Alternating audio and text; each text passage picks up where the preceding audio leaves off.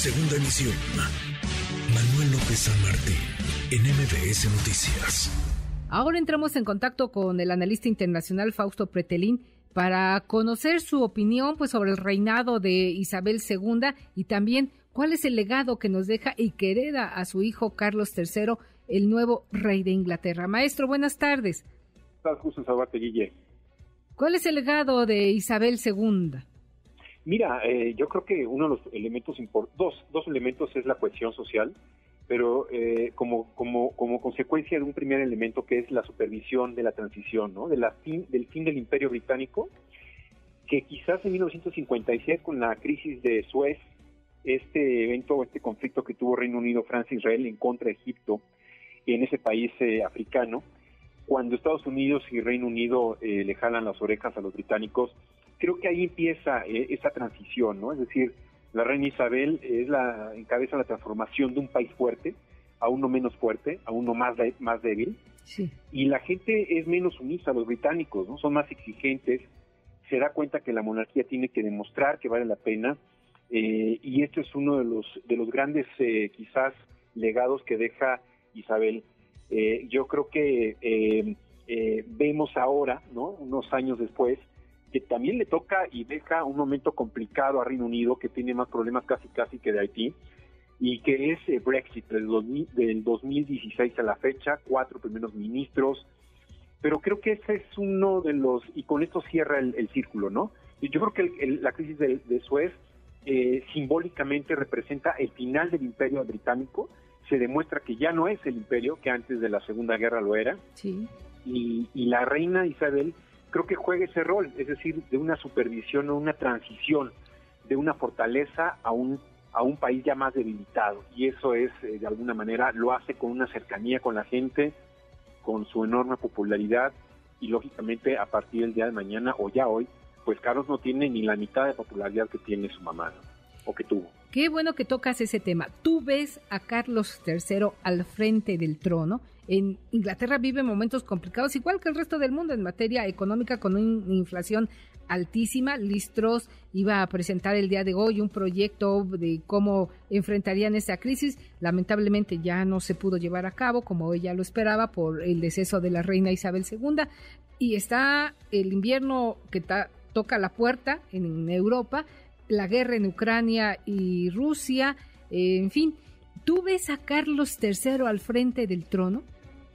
Mira, a veces es mejor ser historiador y no profeta, pero pero aventurándome, yo creo que esperó tantos años, no este, bueno, no, no que muriera su mamá, sino no. que el, el, el momento de que llegue él al trono, que me cuesta mucho trabajo pensar que lo va a dejar eh, en, en, el, en su hijo.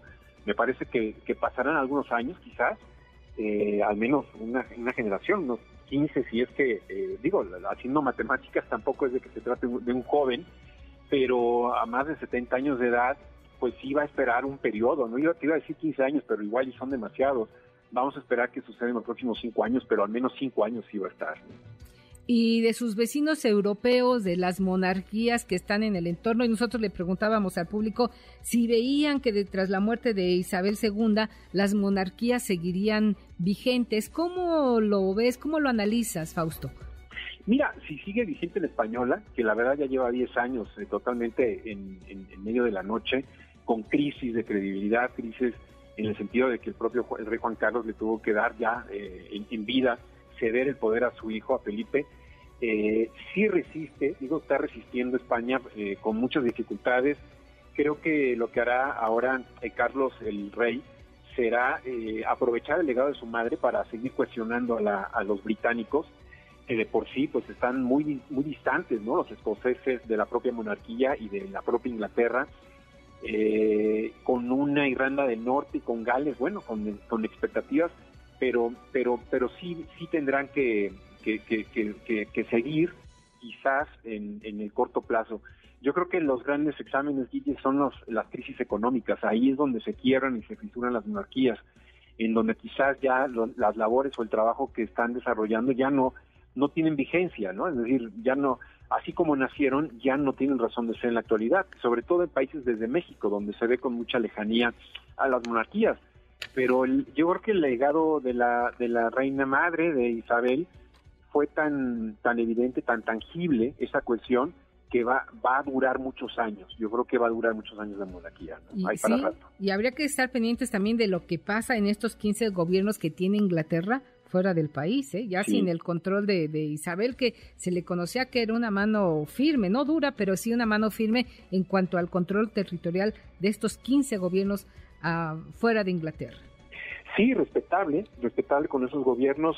Habrá que recordar también que, que Sudáfrica en su momento también lo, la, la tuvo como reina, sí. logra la, la independencia y pues bueno, eso es eh, la posibilidad, ¿no? De que muchos muchos gobiernos digan ya no, ya no, ya no seguimos, ya no continuamos, y esperaban este momento quizás para tomar sus decisiones ya mucho más soberanas, ¿no? Veremos qué pasa con esta nueva Inglaterra después del cierre de época con la muerte sí. de Isabel segunda. Muchas gracias, Fausto. Gracias por Una tu análisis. Hasta pronto. Igualmente para ti. M B S Noticias.